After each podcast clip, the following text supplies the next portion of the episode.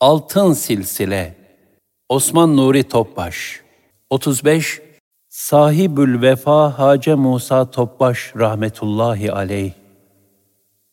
1917 1999 Muhterem pederimiz Musa Efendi rahmetullahi aleyh Osmanlı Cihan Devleti'nin son dönemlerine rastlayan 1917 Hicri 1333 senesinde Konya'nın Kadınhanı ilçesinde dünyaya geldi. Muhterem pederleri Ahmet Himdi Topbaş Efendi, valideleri ise Adile Hanımefendidir. Ahmet Hamdi Efendi'nin dedesi Ahmet Kutsi Efendi, vefatı 1887, hem büyük muhaddislerden alim bir zat, hem de Halid-i Bağdadi Hazretlerinin halifesi Muhammed Kutsi Bozkırı'dan hilafet almış bir hak dostudur.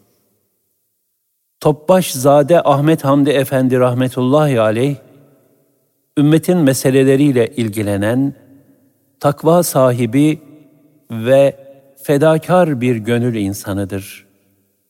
Musa Efendi'nin doğumundan altı ay kadar sonra İstanbul'a hicret eder. Musa Efendi'nin çocukluğu ve gençliği İstanbul'un Erenköy semtinde geçer. İlk, orta ve iki yıllık lise tahsili Cumhuriyet'in ilk yıllarına rastlar. Dine ve tarihe karşı reddi miras edilen bir dönemde yanlış fikirlerle gönlü kirlenmesin diye muhterem pederleri onu ticarete istikametlendirir.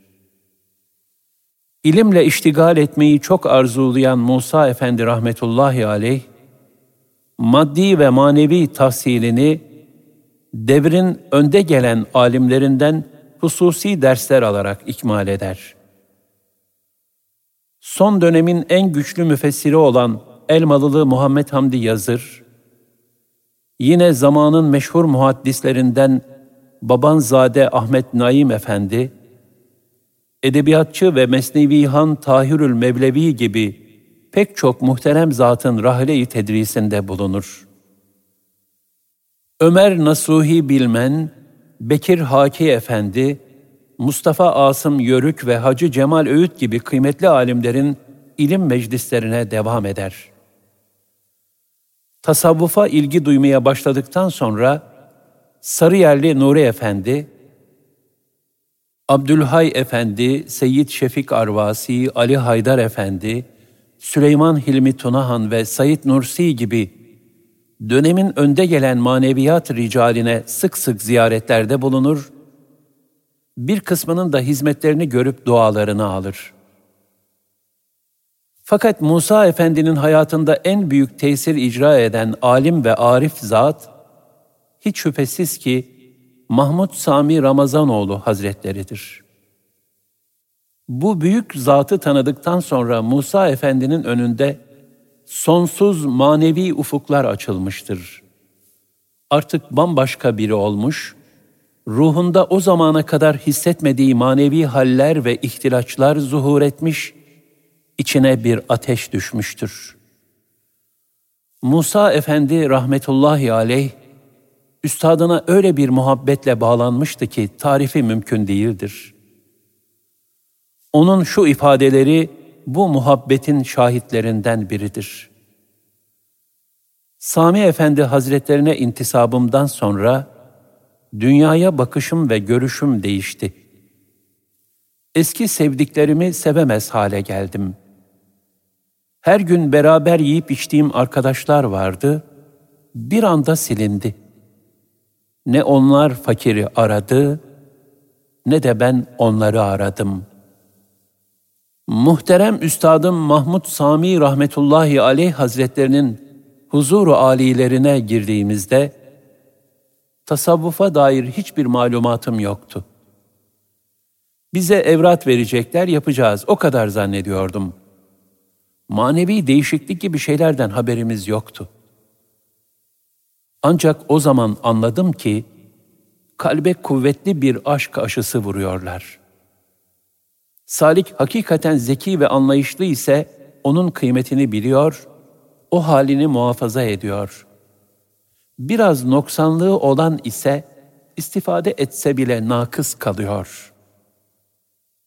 Musa Efendi Hazretlerini yakından tanıyanlar, onun Sami Efendi Hazretlerine olan hayranlığını, engin muhabbetini, teslimiyetini, tazimini ve hizmetini daima gıptayla seyretmişlerdir. O, üstadının vefatından sonra bile adeta onunla yaşamıştır. 1956 yılında başlayan bu manevi yolculuk, 1976 yılında irşat icazetiyle taçlanmış ve üstadının 12 Şubat 1984'te Hakk'a yürümesinden sonra yine onun işaret ve arzusu istikametinde bir mürşidi kamil olarak hak yolcularının manevi terbiye hizmetini ifa etmişlerdir. Sultanül Arifin Mahmud Sami Ramazanoğlu Hazretlerinin Musa Efendi Hazretlerine takdim ettiği irşat vesikası. Bismillahirrahmanirrahim. Elhamdülillahi Rabbil alemin. Ve salatu ve selamu ala seyyidina Muhammedin ve alihi ve sahbihi ecma'in. Emma ba'd.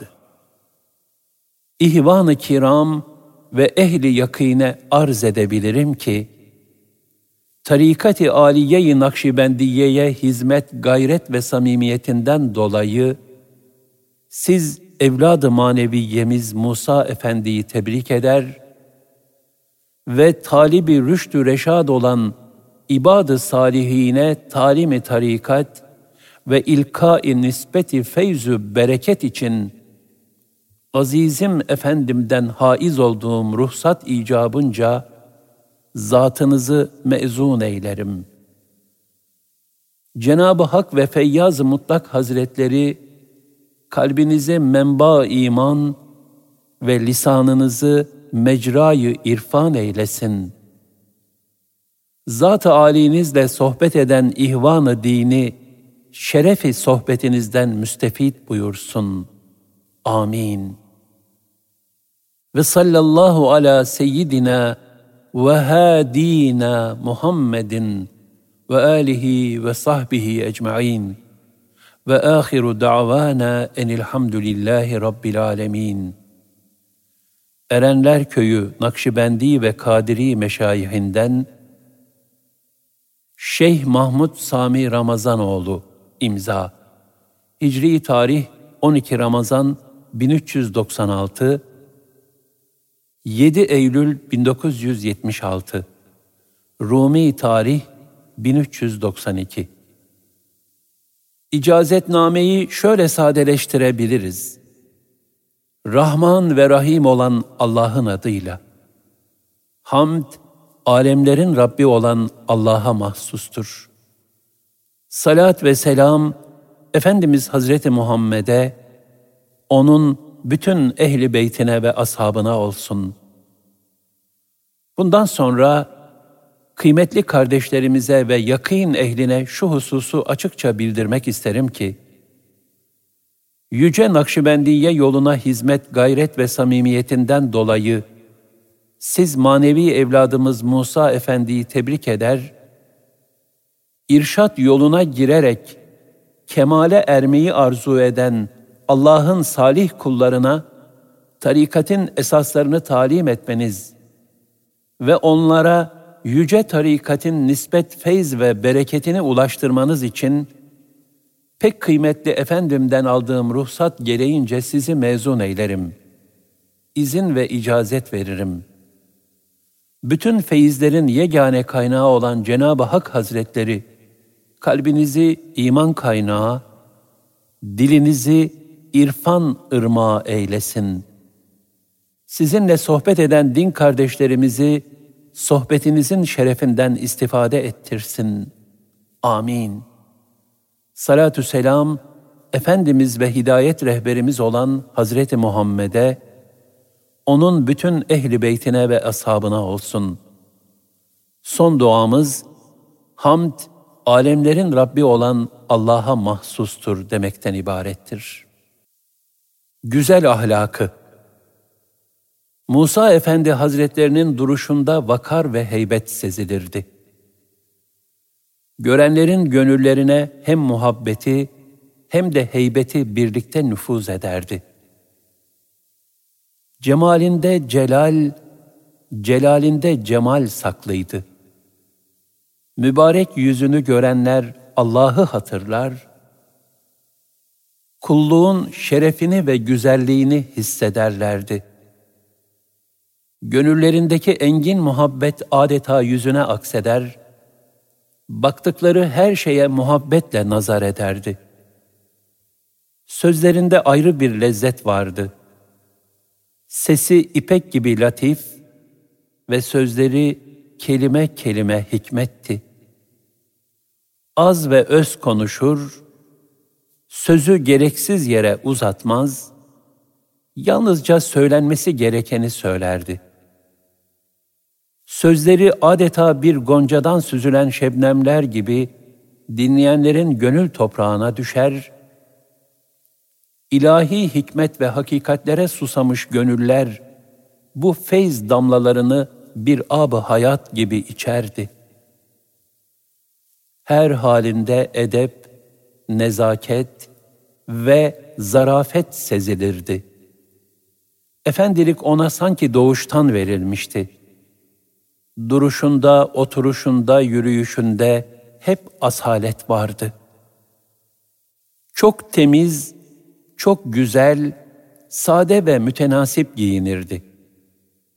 Dağınıklıktan hoşlanmaz, hemen zarif bakışları değişirdi. Başındaki bereden ayaklarındaki ayakkabıya, boyun bağından üzerindeki paltoya kadar her şeyinde bir incelik, tenasüp ve güzellik vardı. Hele bir de haremeynde bulunduğu zamanlarda beyazlara bürünmüş bir hali vardı ki, adeta seyrine doyulmayan eşsiz bir manzaraydı. Namazlarındaki tazim, huşu ve sükuneti, hediye, ikram ve infaklarındaki nezaket ve letafeti, yemek yiyişindeki tertip, düzen ve huzur hali, bir bardağı tutuşundaki zarafeti, bir çocuğun başını sevgiyle okşayışı, gönüllerde kalan en tatlı hatıralardandır. Hitaplarındaki beyefendiliği, alakalarındaki samimiyeti, yüreğinden taşan şefkat ve merhameti, sükutunun derinliği ve deryalar gibi engin sehabeti, cömertliği tarif edilemez güzellikteydi. Hafızası gayet güçlüydü. Bir kez tanıştığı kişiyi kolay kolay unutmazdı. Vefakarlığı ise dillere destandı. Cenab-ı Hakk'a ve onun Habibi Ekrem'ine, muhterem üstadına, mübarek ecdadına ve sevenlerine karşı hep vefalıydı. Bu sebeple sevenlerinin dilinde daima sahibül vefa diye anılırdı. Hülasa o, hem suretiyle hem de siretiyle ne güzel bir kuldu. O ömrü boyunca Hakk'a kulluğu hayatının bütün safhalarına teşmil etmiş, bütün hal ve davranışlarında adeta bir şiiri tabii halinde tecelli ettirmişti.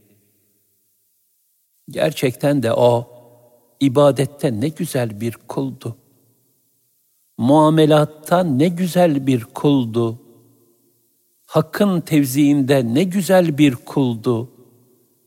Yaratandan ötürü yaratılanlara muhabbet ve şefkatte ne güzel bir kuldu.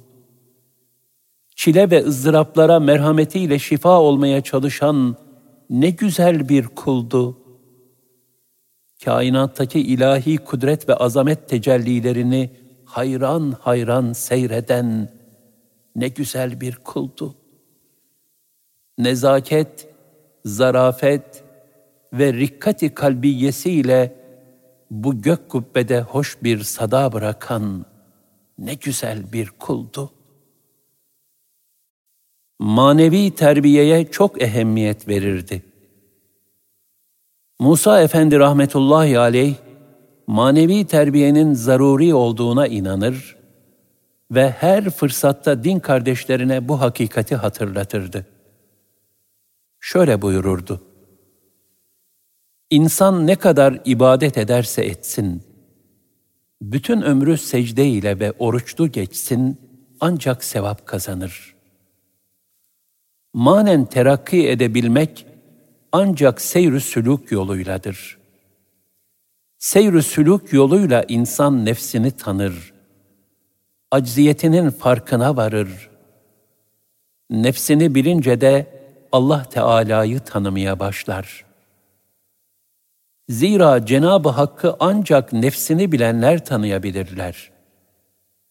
Nefsini bilmeyen istediği kadar zahit olsun, abid olsun, bilgi sahibi olsun, bütün bunlar onun kemale ermesi için kafi değildir.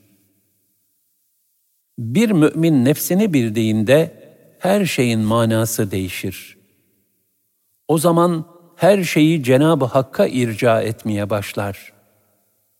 Her ne zuhur ederse etsin, o Cenab-ı Hakk'ın ihsanıdır der ve öyle kabullenir. Görüşü değiştiği için de her hareketi ibadet olur. Cenab-ı Hakk'ı tanımaya başlayan bu kul, mesela mal mülk kazanmak arzu ederse gaye değişir. Evvelce ben mal mülk sahibi olayım, yiyip içeyim, ev bark sahibi olayım, herkes beni alkışlasın şeklinde nefsani düşüncelerle uğraşırken, tekamül ettikçe Cenab-ı Hakk'ın verdiği mal ve mülkle hem helalinden ailemin nafakasını temin eder, hem de cemiyeti İslamiye'ye hizmet ederim demeye başlar. Ve niyetteki mana değiştiği için dünyevi çalışmaları da ibadet olur. İnsanın düşüncesi daima Cenab-ı Hak olduğunda her şeyi ibadet sayılır. Yemesi, uyuması, ailevi münasebetleri hep ibadet olur. İnsan maneviyat yoluna girdikçe şevki, aşkı artar. Ona hiçbir şey ağır gelmez. İbadet etmek, haramlardan kaçmak, hepsi zevk haline gelir. Musibetlere tahammül, kaza kader bahsine icabet kolay hale gelir. İsteklisine ve gayretli olana maneviyat yolunu engelleyecek hiçbir şey yoktur.'' Hak Teala çok sevdiği, veliliğe istidatlı olan kullarına bu yolu nasip eder. Bu yola giren salik, ihlas, sebat ve gayreti sayesinde büyük veliler derecesine çıkabileceğini kat'i olarak bilmelidir. Çünkü yolumuz büyük veliler yoludur. Büyük veliler yolu olduğuna göre biz de kendimizi ona göre hazırlamalıyız.'' Madem ki Cenab-ı Hak bizlere Bahaüddin Nakşibend, Abdülkadir Geylani, Mahmud Sami Ramazanoğlu Hazretleri gibi velilerini nasip eylemiş, bizler de onların yolunda olduğumuza göre adaba ihlasla riayet edersek, o güzel lütuflardan bizlere de birer nebze nasip eder inşallah. Biz madem onları seviyoruz, onların yolundayız. Gayret edildiği takdirde Cenab-ı Hak aynı neşeyi bize de verir. Çünkü Cenab-ı Hakk'ın hazinesi geniştir. Bu işi ciddi olarak seve seve yapalım ki terakki edelim. Bütün iş insanın enaniyetten vazgeçmesine bağlıdır. İnsan benliği bertaraf ederse, işte o zaman kemal yolunda mesafeler kat eder. Zahiren ne kadar kolay halbuki ama bir o kadar da zor benlikten geçmek. Benlikten geçince her şey huzur bahşeder. Herkes dost verir. Böyle biri herkese, bilhassa Müslümanlara karşı gönlünde daima muhabbet ve hüsnü zan beslemeye başlar. Bir kişi Cenabı Hakk'a vasıl olursa her şeye vasıl olmuş demektir. Cenabı Hakk'a vasıl olamazsa dünya kadar şöhreti olsun, bütün dünya onu alkışlasın, hiç kıymeti yoktur. Manevi terbiyede dikkat ettiği hususlar. Musa Efendi rahmetullahi aleyh şöyle buyurur. Manevi yola talip olanlarda evvela cömertlik, dürüstlük, tevazu, engin gönül, mülayemet, herkesle geçimlilik, ihlas ve istikamet aranır. İkinci olarak da gayret, samimiyet, fedakarlık aranır. Seyr-i sülûk için müracaat edildiğinde, Şeyh Efendi her müracaat edeni hemen kabul etmez. Siretine ve suretine bakar.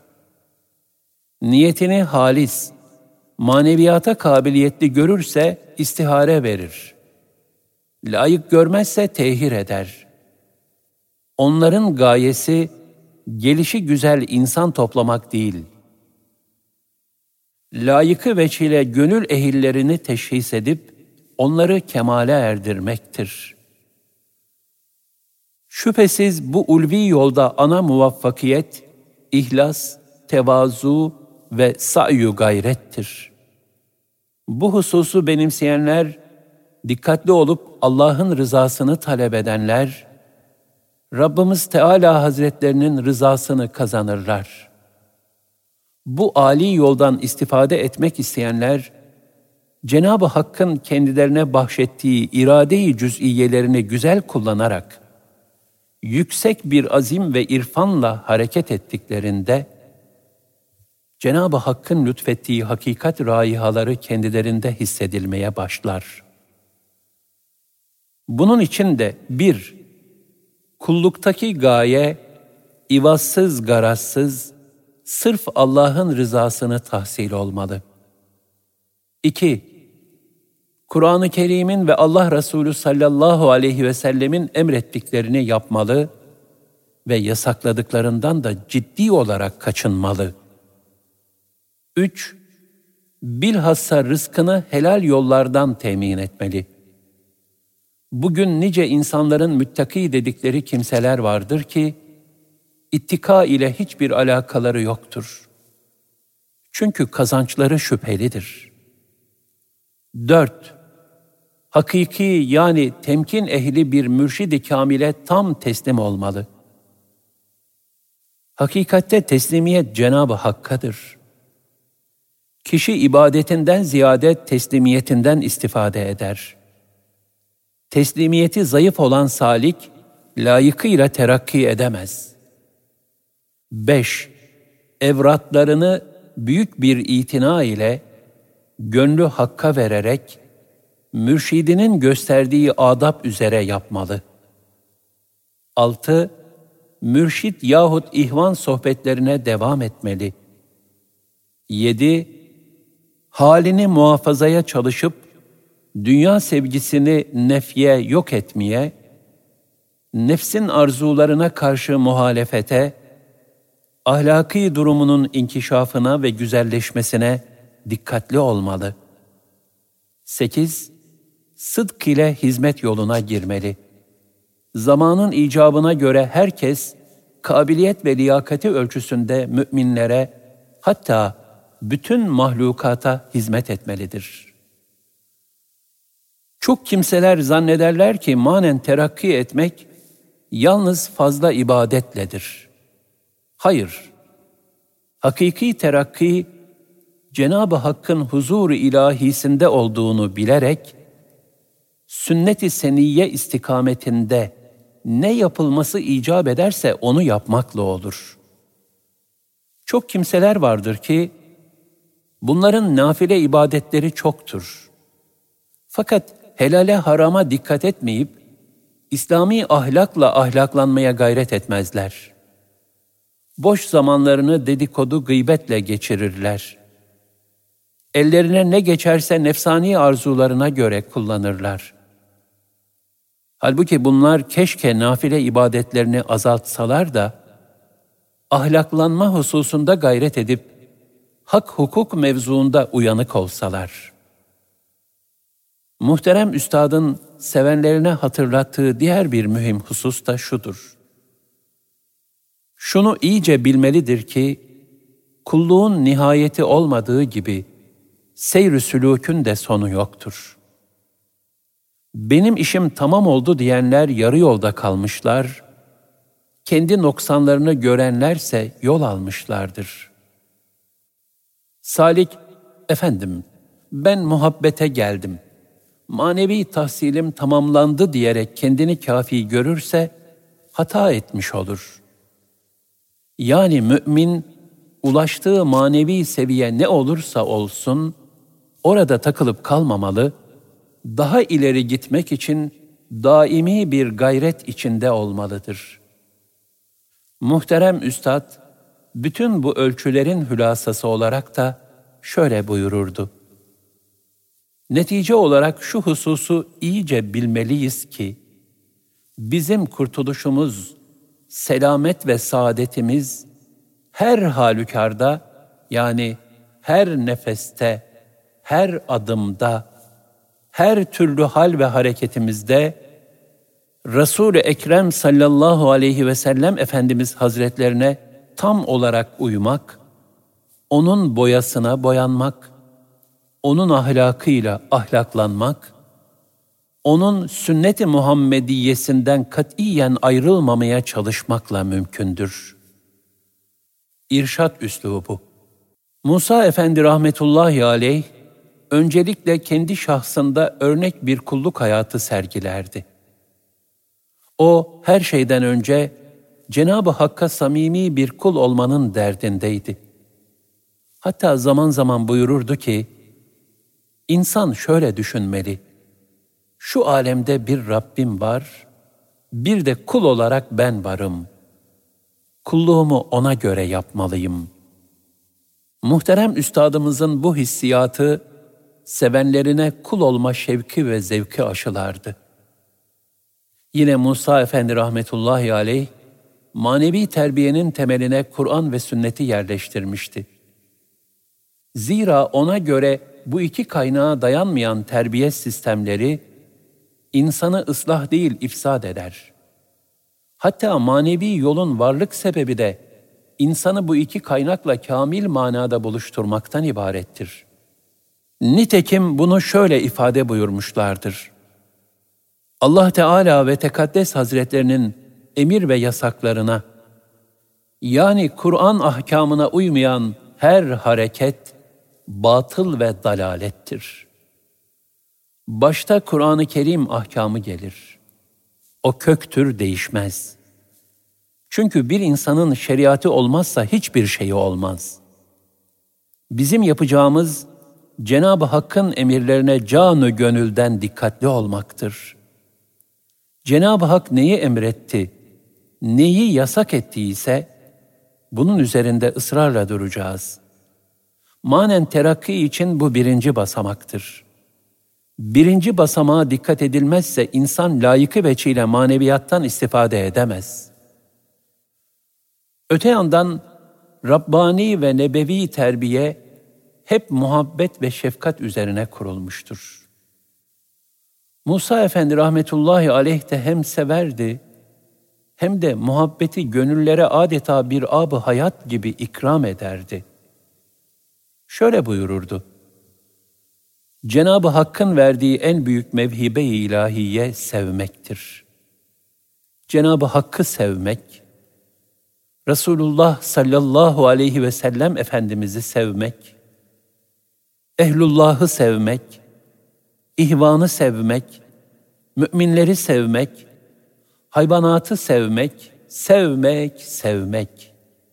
Sevmek böyle sırayla birbirini takip ediyor. Allah Teala ve Tekaddes Hazretleri sevdiği, aziz etmeyi murad ettiği bir kulunun kalbine kendi sevgisini koyar.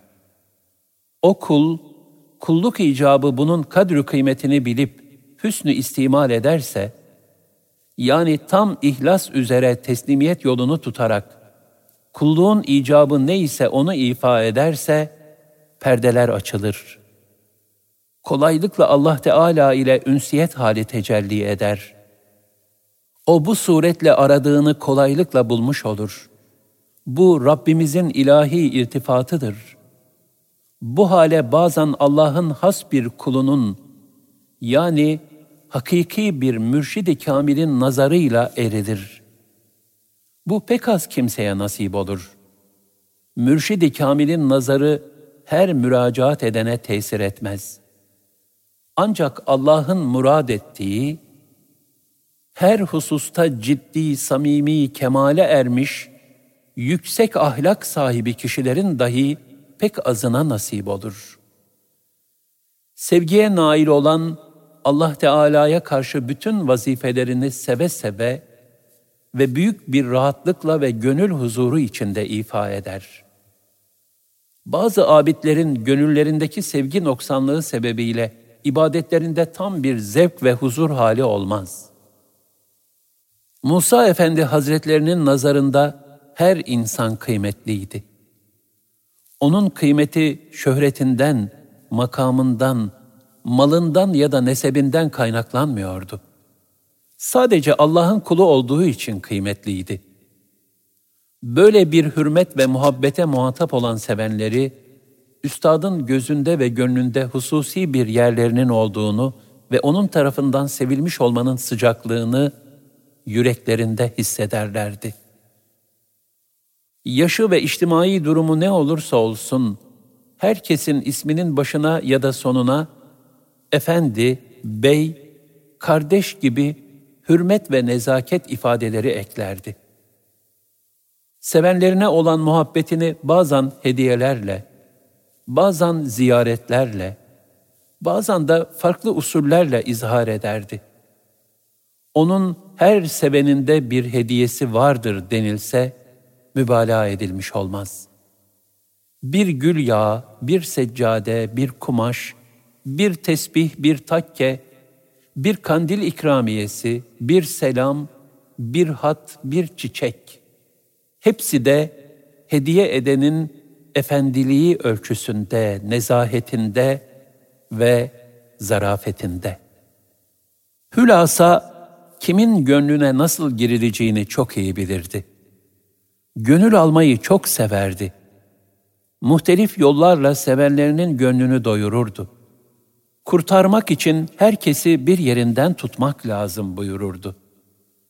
Musa Efendi rahmetullahi aleyh, sevenlerini ve bilhassa hizmet edenleri yetiştirme niyetiyle, zaman zaman onların yanlışlarını kendilerine nazik bir üslupla hatırlatır ve nasıl yapılması gerektiğini izah ederdi. Zaman zaman celallendiği de olurdu. Umumiyetle bu durum, rızayı ilahiye muhalif veya ahmakça davranışlar karşısında görülürdü. Ancak onun celali cemal içre bir celaldi. Böyle olduğu içindir ki onun ikazlarından hiç kimse kırılıp gücenmez ve küsüp gitmezdi. Muhataplarını iterek ve dışlayarak değil, kendine çekerek onlara yaklaşarak ikazda bulunurdu. Muhterem Üstad rahmetullahi aleyh, zaman zaman derin bir sükuta bürünmek suretiyle de, irfan ehli kardeşlerine hususi terbiye usulleri tatbik ederdi. Onun bu uzun sükut halinde yanında bulunanlar da feyz ve ruhaniyete gark olur, gözyaşlarını tutamazlardı gönülleri adeta başka bir iklime kanatlanırdı. Sohbete çok ehemmiyet verirdi. Musa Efendi rahmetullahi aleyh, irşat hayatının merkezine sohbeti yerleştirmişti.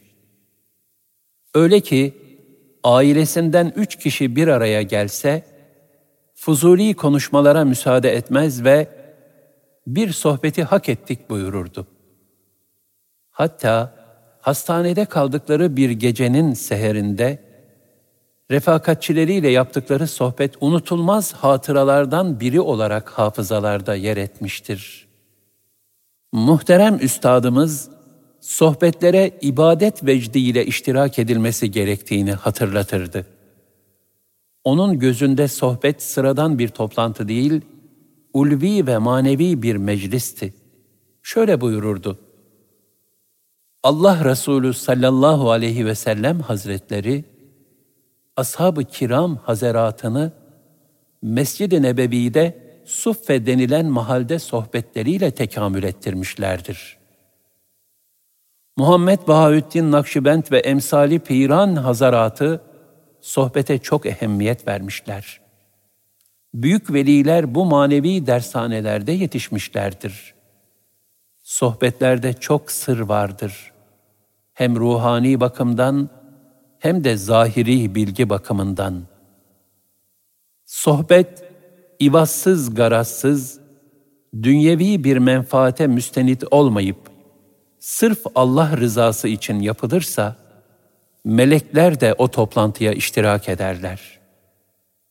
Bu sohbetler müminler arasındaki ülfet, samimiyet, sevgi ve muhabbeti kuvvetlendirir. Sohbetlere gelmeyenler ne kadar derslerini de yapsalar, karşılıklı muhabbet olmaz.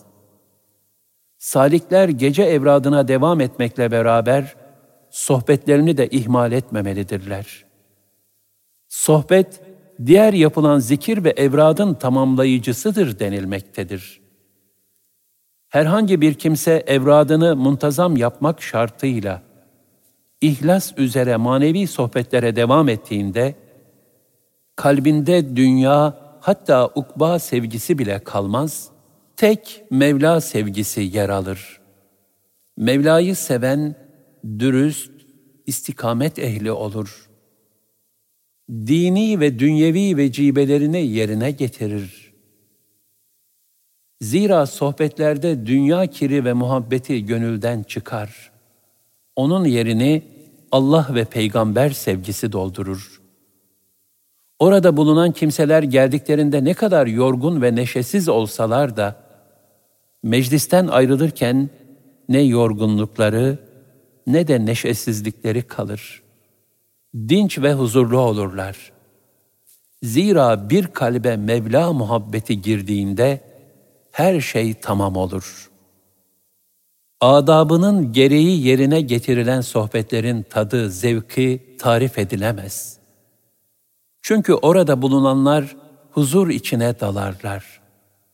Bilhassa sohbet eden salahiyetli bir kimse olursa, onun tasarrufu ile dinleyenler arasında birbirlerine karşı sevgi, saygı, samimiyet, hülasa her türlü tecelliler zuhur eder. Adaba ne kadar riayet edilirse, Cenab-ı Hak feyzini o kadar çoğaltır. Musa Efendi Hazretleri manevi terbiyede gönle çok ehemmiyet verdiği için sözü sohbeti neticede hep oraya getirirdi. Gönlü Allah'a vermek tabiri onun lisanında çokça tekrarlanan tatlı bir ifadeydi. Hizmetlere öncülük ederdi. Musa Efendi rahmetullahi aleyh ataleti hiç sevmezdi tasavvufun bir kenara çekilmek olmadığını sık sık hatırlatır, herkesin imkan ve kabiliyetine göre yapabileceği bir hizmetin olması gerektiğini şöyle ifade ederdi. Herkes üzerine düşeni yapmalıdır.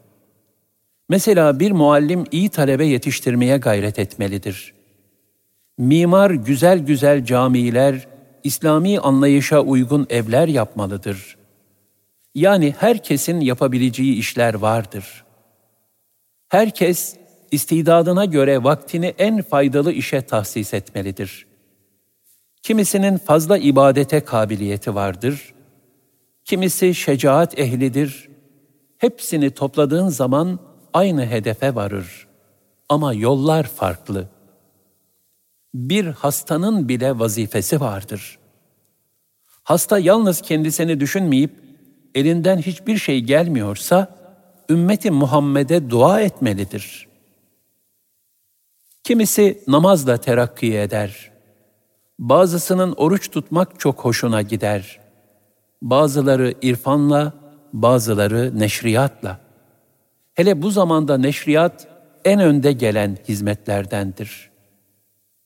Çok kimseler namazlarını kılmak ve oruçlarını tutmakla dini vazifelerini eda ettiklerini sanarak müsterihtirler. Ancak bu kafi değildir. Cenab-ı Hakk'ın emirlerine riayet ve tazimle beraber mahlukatına da şefkatli olmak gerekir. Bu da ancak fedakarlık ve samimi bir hizmetle elde edilir. Demek ki her aklı selim sahibi Müslümanın farzları eda edip haramlardan kaçındıktan sonra dikkat edeceği husus, Müslümanlığa, topluma ve bütün mahlukata hizmet edip faydalı olmasıdır. Sırf Allah Teala'nın rızasını kastederek bedeni, fikri ve mali hizmette bulunamayanlar, kamil mümin olamazlar. Çünkü bu sayılanlar farzların tamamlayıcısı ve Resul-i Ekrem sallallahu aleyhi ve sellem Efendimizin sünnet-i seniyyesinden cüzlerdir. Mali vaziyetimiz müsaitse kesemizi açacağız. Eli sıkılık, bilhassa hak yolunda olanlar için makbul bir şey değildir. İlmimiz varsa ehlini bulacağız ve münasip yerlerde onu neşredeceğiz. Kişi isterse Cenab-ı Hak ona o fırsatı verir. Hangi meslek erbabı isek, kendi mesleğimizde ve her hususta topluma faydalı olacağız. Komşuyu ziyarete gideceğiz. Hastalarımızı ziyaret edeceğiz. Cenaze teşhiğinde bulunacağız. İnsan niyet ettikten sonra daha nice nice tatlı, güzel ameller işleyebilir.'' Bazıları huzurumuz yani zikir halimiz bozulur diye halka karışıp hizmet etmekten çekinmektedir. Bu da nefsin tuzaklarından biridir. Asıl hüner hem duaya ve hizmete devam etmek hem de Rabbimizle ünsiyet halinde olmaktır. Musa Efendi Üstadımız hizmette edebin hizmetten daha mühim olduğunu beyanla hizmette dikkat edilmesi gereken inceliklere de şöyle işaret ederdi.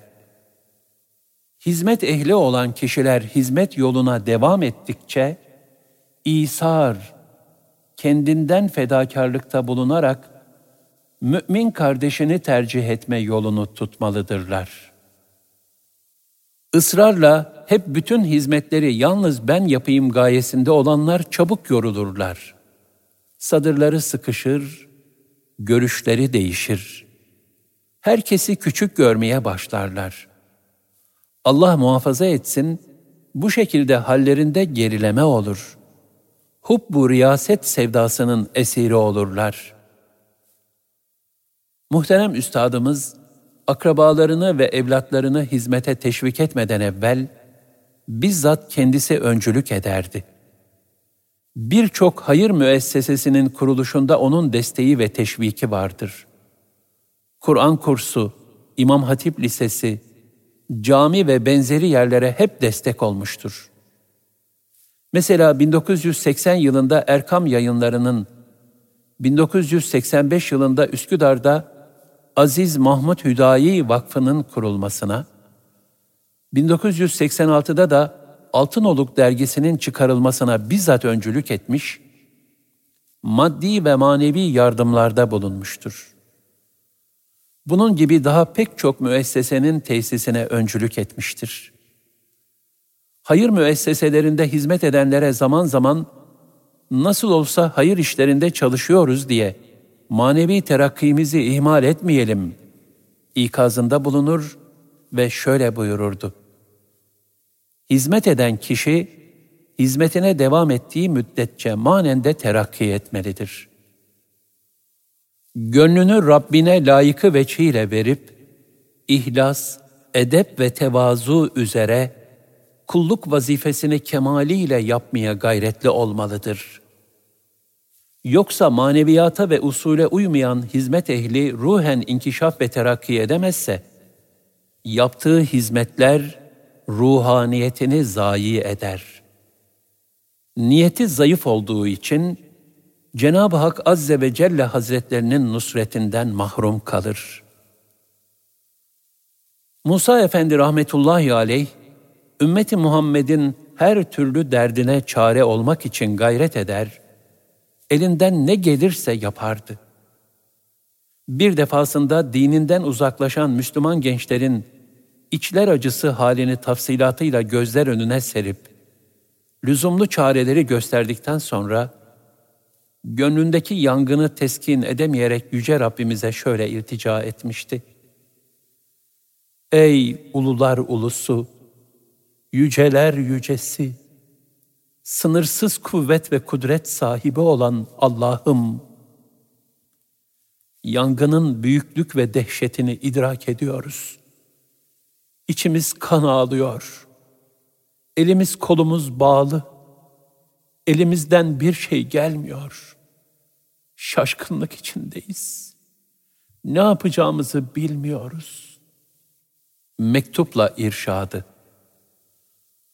Muhterem Üstad rahmetullahi aleyh bir terbiye usulü olarak mektup ve tebrikleşmeyi de en güzel şekilde değerlendirirdi. Örnek olması bakımından bir mektubundan bazı kısımları buraya alıyoruz. Muhterem evladım, maneviyatta hizmet, insan ruhunda çok büyük bir mevki işgal eder. Hizmet yolunda bulunanlar, karşılık beklemeden büyük derecelere nail olurlar. Yine bunda da başta ihlas, istikamet, hem cinsine karşı şefkatli ve nezaketli olmak şartıyla. Hiçbir ehlullah tasavvur edilemez ki, ihlassız ve mahviyetsiz olsun. Nezaketle ve hilmiyetle kalpler fethedilir, sevgiler çoğaltılır. Hilm sahibi olup hem cinsine rıf ve mülayemetle muamele edenler seçilmişlerden olurlar. Bunları Allah sever ve kullarına da sevdirir. Bu yazılanlar işin zahir kısmından bir cüzdür.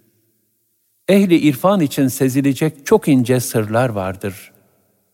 Nitekim Eşrefoğlu Rumi Hazretleri, dil dudak deprenmeden sözü işiten gelsin buyuruyorlar. İhlas ve istikamet Musa Efendi rahmetullahi aleyh hemen her hususta samimiyet ve ihlas arardı. Şöyle buyururdu. Bütün iş, en iyi düstur, ihlas.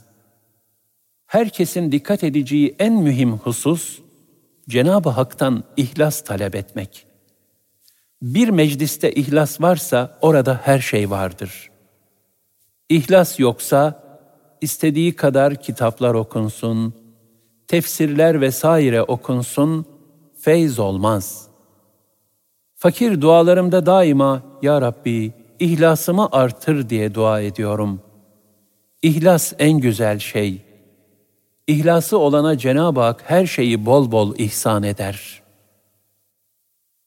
Bir sohbet meclisinden sonra, Bosna Hersek'teki yaraların sarılması için yardım toplanmıştı herkesin kendi adına belli bir yardımda bulunduğu mecliste Musa Efendi rahmetullahi aleyh büyük bir meblağ uzatmış ve bir dostun buraya verilmek üzere fakire emaneti diyerek takdim etmişti.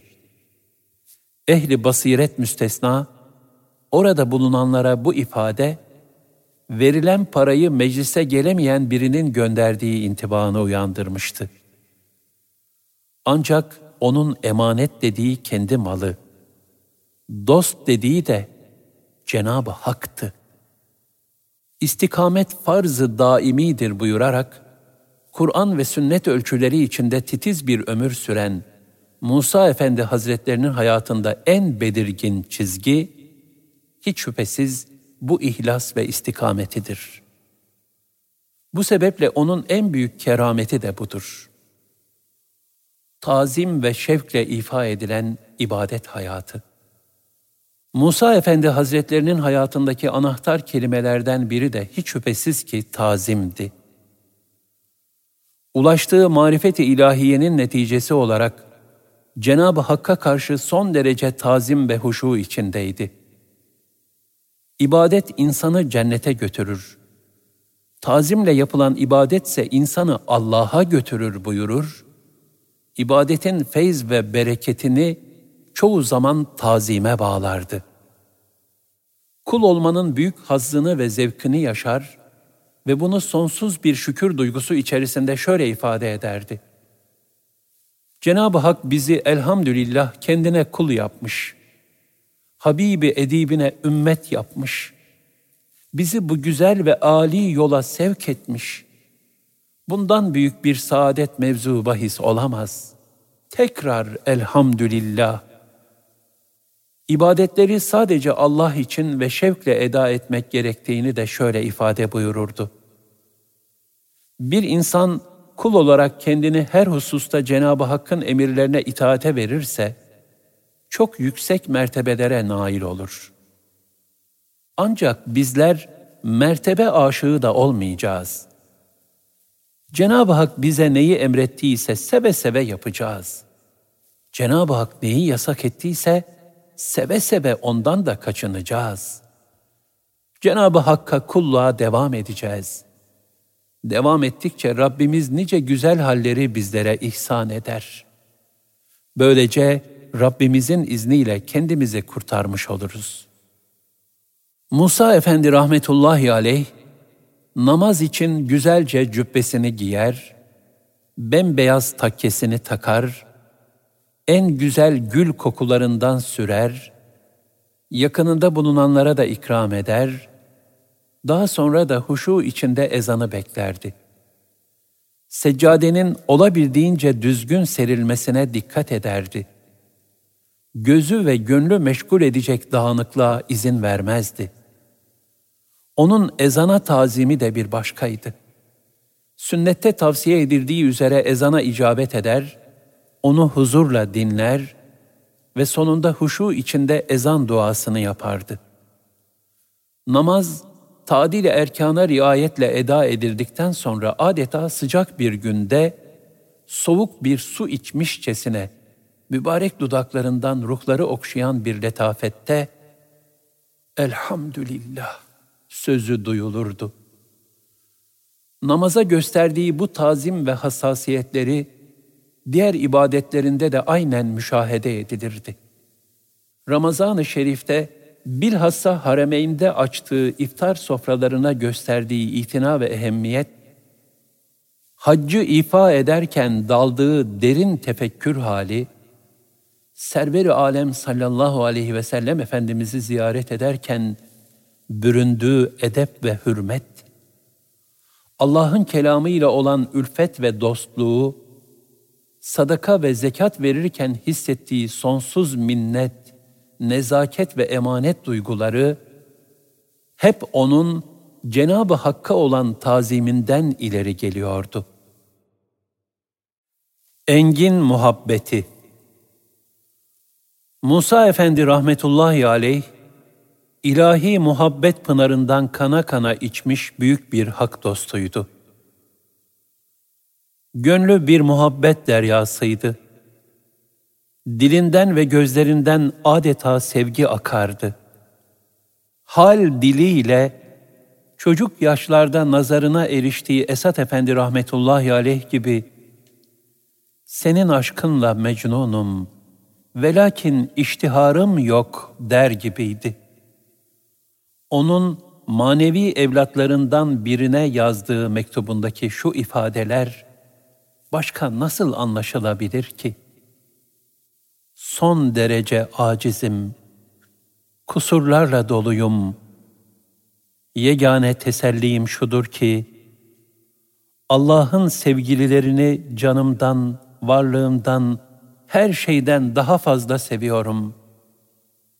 Öyle bir sevgi ki, sevdiğimi de bilemez haldeyim. Ki lisanla, yazıyla ifade edilemez.''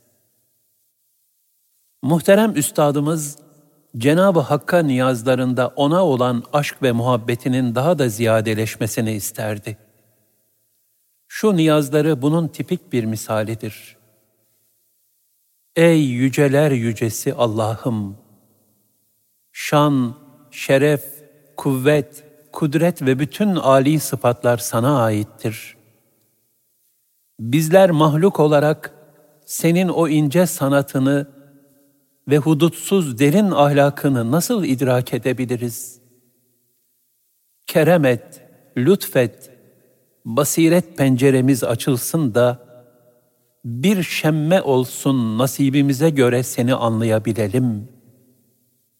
Aşkımızı ziyadeleştir de sayende kulluğumuzu büyük bir şevk ve edep içinde ifa edebilelim. Tamamlık, kemal senin sıfatın. Noksanlıksa bizim sıfatımız. Bizleri bağışla. Hatalarımız sebebiyle azap eyleme. Allah'ım ancak senin affına, rahmanlığına, gaffarlığına sığınıyoruz. Adaletinle değil, lütfunla muamele etmeni istiyoruz. Ya Rab, bizi muhabbet nimetinden mahrum eyleme. Her şey senin sevginle yeşerir, canlanır, kuvvet bulur. Ya Rab, sevdiklerini sevdir. Başta Resul-i Ekrem sallallahu aleyhi ve sellem Efendimiz Hazretlerini sevdirdiğin gibi, sevilmeye layık olan her dostunu sevdir. Bizleri sırasıyla bütün ehli beytin, ashab-ı kiram hazeratının, hülasa İslamiyeti seven ve ona hizmet edenlerin, bila istisna hepsinin ayaklarının tozu eyle. Ya Rab, senin sayende seni seviyoruz. Yine senin sayende sevdiklerini seviyoruz. Yine senin sayende seni sevenleri seviyoruz. Yine senin sayende seni sevenleri sevenleri seviyoruz. Muhterem üstadımız, insanda fıtraten mevcut bulunan muhabbet istidadının doğru yönlendirilmesi gerektiği üzerinde sıkça durur ve adeta sevginin sınırlarını çizerdi. Muhabbetin merkezine Allah sevgisini yerleştirir, diğer sevgileri de ona bağlardı. Şöyle buyururdu. Sevgi denildiğinde ilk olarak Halik-ı Zülcelal vel Kemal Hazretleri hatıra gelir. Ondan sonra Fahri Kainat Efendimiz sallallahu aleyhi ve sellem hatırlanmalıdır. Ondan da sonra Cenab-ı Hakk'ın has kulları, diğer peygamberler, ashab ve Evliyaullah hazeratı yer alır. Müminleri sevmek, hayvanatı sevmek, sevmek, sevmek. Sevmek böyle sırayla birbirini takip ediyor. Allah Teala'yı seven, ondan başkasını hakiki manada sevemez. Buna takati kalmaz. Diğer sevgiler de devam eder.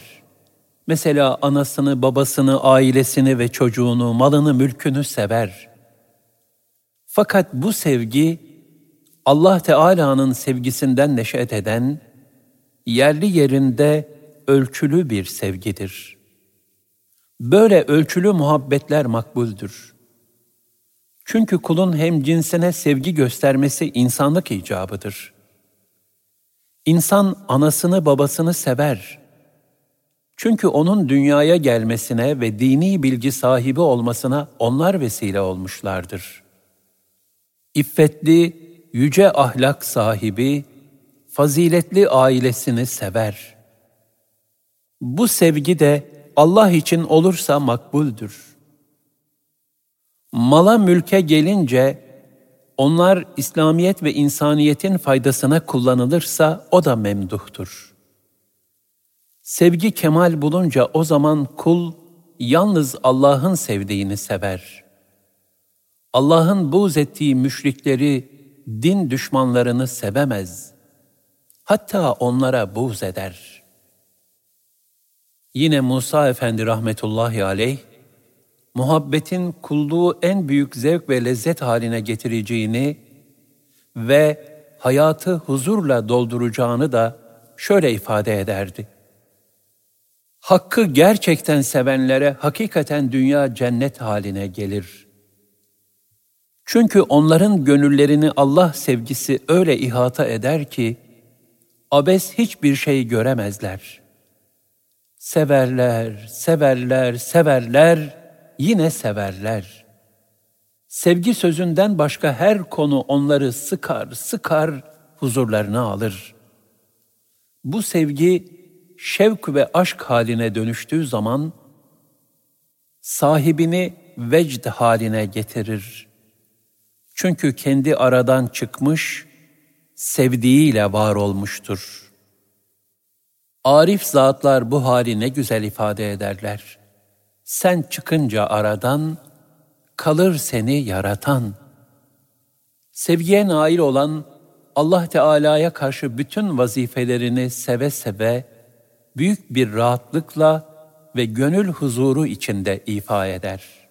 Şefkat ve merhameti Musa Efendi Hazretlerinin engin muhabbeti, kendisini derya gönüllü, büyük bir şefkat ve merhamet abidesi haline getirmişti. Onun şefkat kucağı fakirler, yetimler, kimsesizler, hastalar, kurtuluş arayan günahkar kullar ve hatta diğer canlılar için bir teselli sığınağı olmuştu. Müseccel Allah düşmanları hariç herkesi ve hatta her şeyi severdi.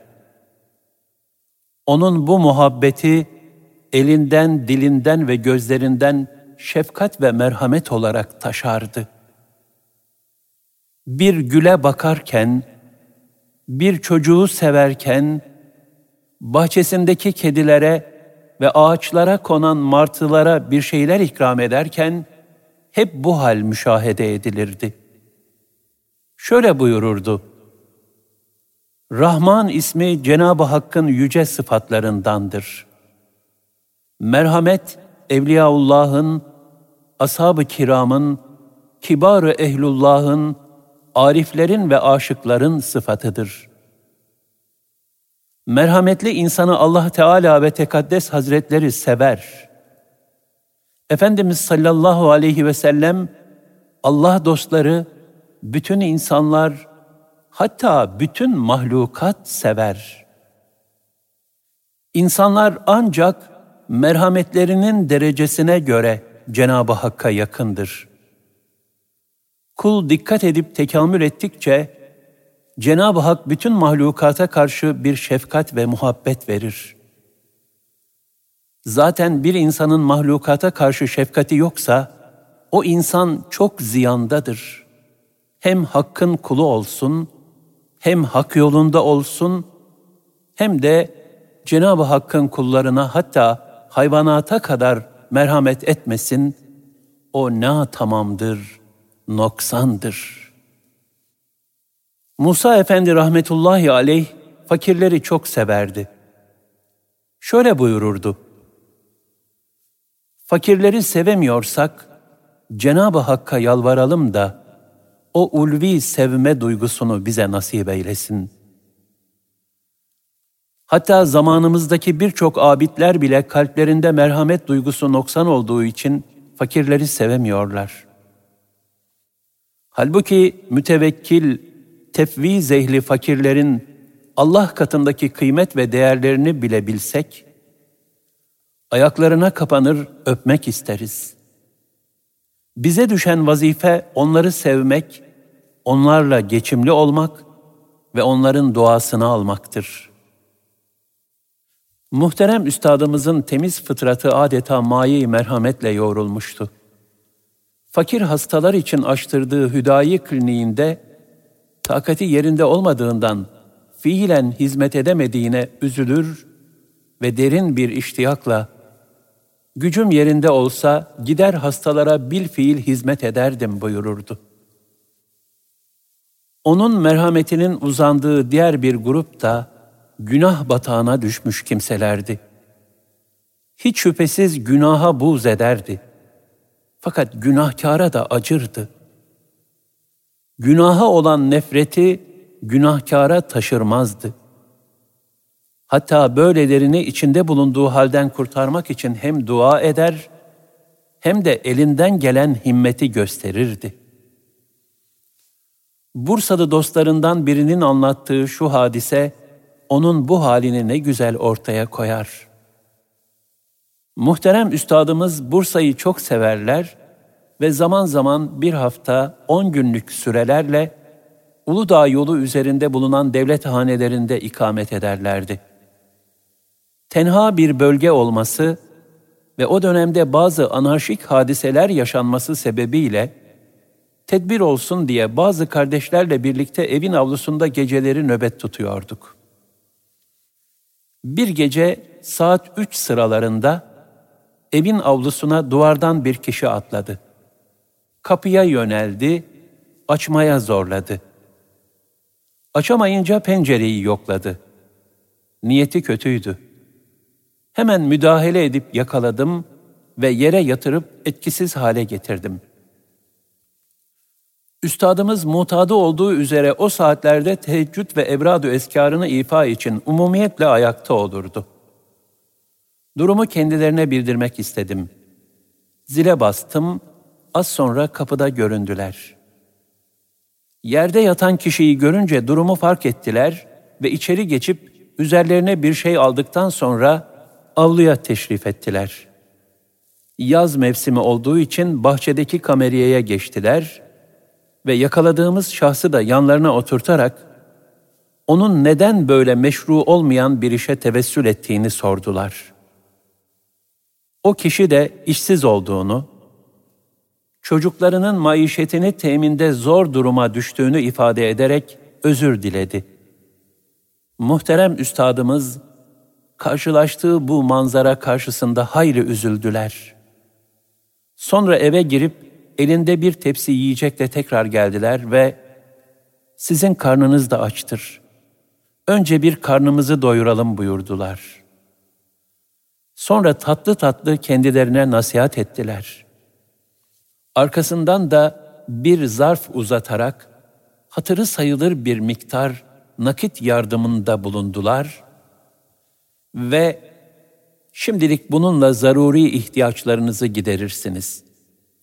Fakire işaret ederek, bu arkadaşımız da en kısa zamanda sizi bir işe yerleştirirler inşallah. Bir maniniz olmazsa her hafta bu kardeşlerin göstereceği sohbetlere de düzenli olarak devam edersiniz diye yol gösterdiler.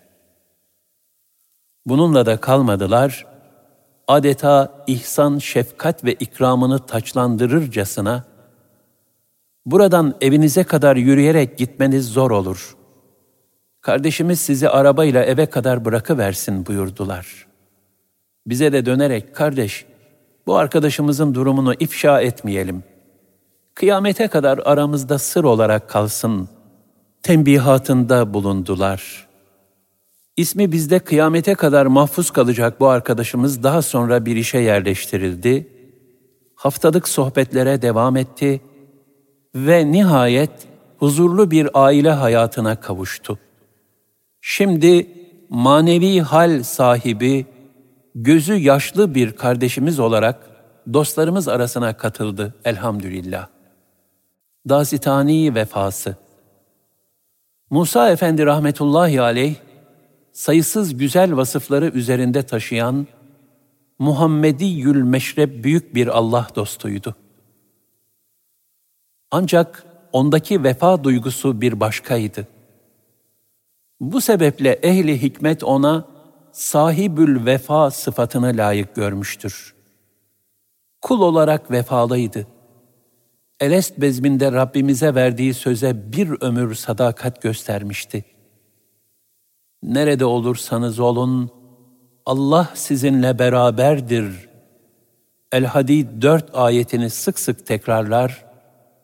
başta ibadetleri olmak üzere bütün hayatı tam bir ihsan duygusu, yani daima ilahi müşahede altında olduğunun idrak, edep ve huzuru içinde geçerdi.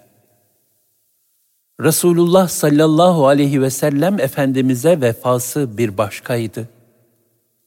Uzun yıllar devam eden Medine günlerinde, çoğunlukla teheccüd namazıyla birlikte Mescid-i Nebevi'ye gider, büyük bir huzur ve edeple, gül raihaları içinde türbe-i saadeti ziyaret ederdi. Türbe-i saadet bekçileri, ziyaretçilerin birçoğuna müdahale ettikleri hatta zaman zaman sert davrandıkları halde, muhterem üstadın huzuru Resulullah'taki o derin, müeddep ve sükuti halinin tesiri altında kalırlardı. Ziyaretin akabinde teheccüd namazını kılar, sonra da sabah namazına kadar zikir ve murakabe halinde olurdu. Sıhhatli zamanlarında sabah namazından sonra da kuşluk vaktine kadar tam bir huzur halinde harem-i şerifte kalırdı. Resulullah sallallahu aleyhi ve sellem Efendimiz'e gerçek vefanın onun sünnet-i seniyyesine tam sarılmak olduğunu, bunun da şekli hususlarla birlikte onun gönül dokusundan hisseler almakla mümkün olacağını ifade ederdi. Onun bir başka vefası da ehlullah hazeratına gösterdiği nihayetsiz muhabbet ve bağlılıkta tezahür ederdi. Üstadı Mahmud Sami rahmetullahi aleyh hazretlerine karşı dasitani bir vefa hissiyle doluydu. Onun için hayatın en mühim anları üstadı ile buluştuğu, onunla beraber olduğu günlerdi. 30 yıla yakın beraberliklerinde o büyük veliye hep bir sıddık teslimiyetiyle bağlı kalmış, hayata ve hadiselere hep onun gözüyle bakmaya itina göstermiştir. Hayatını o büyük Allah dostuyla zahiren ve batınen beraber yaşamış, onda fani olmuş, son nefesinde de tıpkı o olmuş, onunla aynıleşmiştir. Kendisine küçük hizmetler sunan torunlarına ve diğer yakınlarına sergilediği âli cenaplıklar, daha evvel ahirete irtihal eden büyüklerine, dostlarına, ülkeye hizmet eden güzel insanlara ayrı ayrı isim isim gönderdiği fatihalar, onun vefakarlığının güzel numunelerindendir.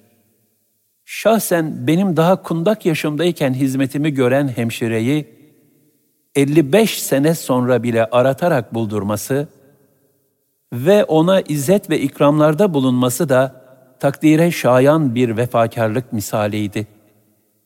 Onun engin nezaket, kadir şinaslık ve vefasını gösteren bir başka misal de, kendisinin tedavisiyle meşgul olan bütün doktorlara ayrı ayrı her sene bir hediye veya mektup göndermeleriydi.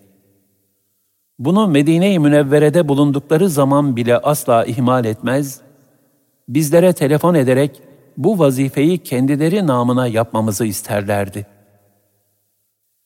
Nitekim doktorlarından biri kendisini çok duygulandıran bu vefa ve kadir şinaslığı şöyle ifade etmişti.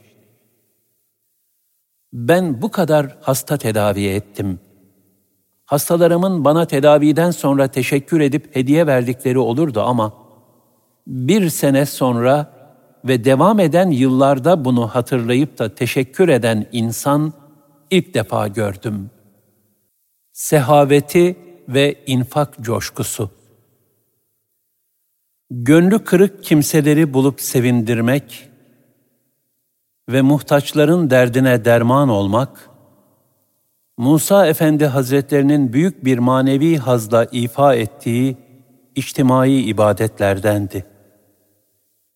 Şuurlu ve planlı bir infak hayatı vardı. O adeta tek başına bir vakıftı.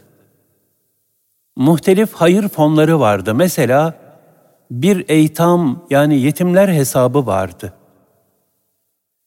Hayır hesabından muayyen bir kısmı yetim çocuklarla ilgilenmek üzere vazifelendirdiği yakınlarına teslim eder ve İşiniz onlara sadece burs vermek değil.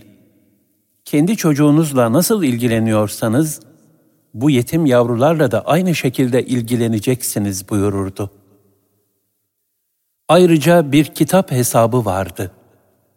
Sami Efendi Hazretlerinin kitapları başta olmak üzere, bilhassa gençliğe ve ümmete faydalı olacak bir kitabı gördüğünde, ondan çokça alır, uygun gördüğü kişilere hediye ederdi. Üniversite gençliğine Osmanlı tarihi ve İslam kahramanları ile alakalı kitapları hediye ederdi. Muhterem üstadımızın hastalarla alakalı bir hesabı da vardı. Sağlık hizmetleri noktasında çok hassastı. Tedavi olma ve ilaç alma imkanı bulunmayan hastalarla ilgilenmek üzere yakını olan bir doktoru vazifelendirmişti. Onların masraflarını haberleri olmadan karşılardı. Musa Efendi rahmetullahi aleyh belirlediği bu fonlar için her sene yılbaşında bütçesini yapardı. Bütün bunlar zekatın haricindeki hayırlardı. Zira o kifayet ve ihtiyaç haricini infak etmek isterdi. Her vesileyle infakla ilgili nasihatlerde bulunurdu. Sevenlerini ve yakınlarını Allah'ın ihsan ettiği nimetleri onun rızası istikametinde cömertçe sarf etmeye yönlendirir ve şöyle buyururdu. Evladım, mutlaka riyazat halinde yaşayın. Riyazat, nefsin arzularına karşı kendini tutmak ve nimetleri kendi adına kullanırken kifayet miktarıyla yetinmek demektir. Ve Allah'ın verdiklerini yine Allah için infak edin. Riyazat haliniz sadece üç aylara ve Ramazana mahsus olmasın. Onu hayatınızın her safhasına yayın ve ihtiyaç fazlasını Allah yolunda infak edin. Şunu iyi bilin ki, Dolmabahçe veya Topkapı Sarayı'nda bile yaşasanız, yine riyazatla yaşamaya mecbursunuz. Onun için malı da mülkü de ancak kalbinizin dışında taşıyın. Eğer ihtiyaç fazlasını Allah yolunda infak etmezseniz, Allah'ın verdiği nimetlere karşı nankörlük etmiş olursunuz. Unutmayın ki, infak edilmeyen nimetler ziyan edilmiş demektir. Ziyan edilen nimetler de hesabı çok ağır birer ahiret vebalidir. Musa Efendi rahmetullahi aleyh, henüz çocuk yaşlarımızdayken biz evlatlarını terbiye etmek için aldığımız portakal veya elmanın fiyatını sorar ve çarşıdaki bütün fiyatları öğrendiniz mi buyururdu. 2 liraya alınabilecek aynı kalitede bir şeyi 3 liraya almayı israf sayar ve bizlere iktisatlı olmayı tembihlerdi. Kısacası kendine harcarken kılı kırk yarardı. Fakat Allah yolunda cömertçe vermekten derin bir haz duyardı. Yanımda kendisinden kalan bir defter mevcuttur. Orada zekat, hayır ve hasenat notları var. Muhterem pederim ara sıra onu riya olmasın diye sadece bana gösterir ve izah ederdi. Bak oğlum, zekatım bu kadar. Hayır ve hasenatım da şu kadar.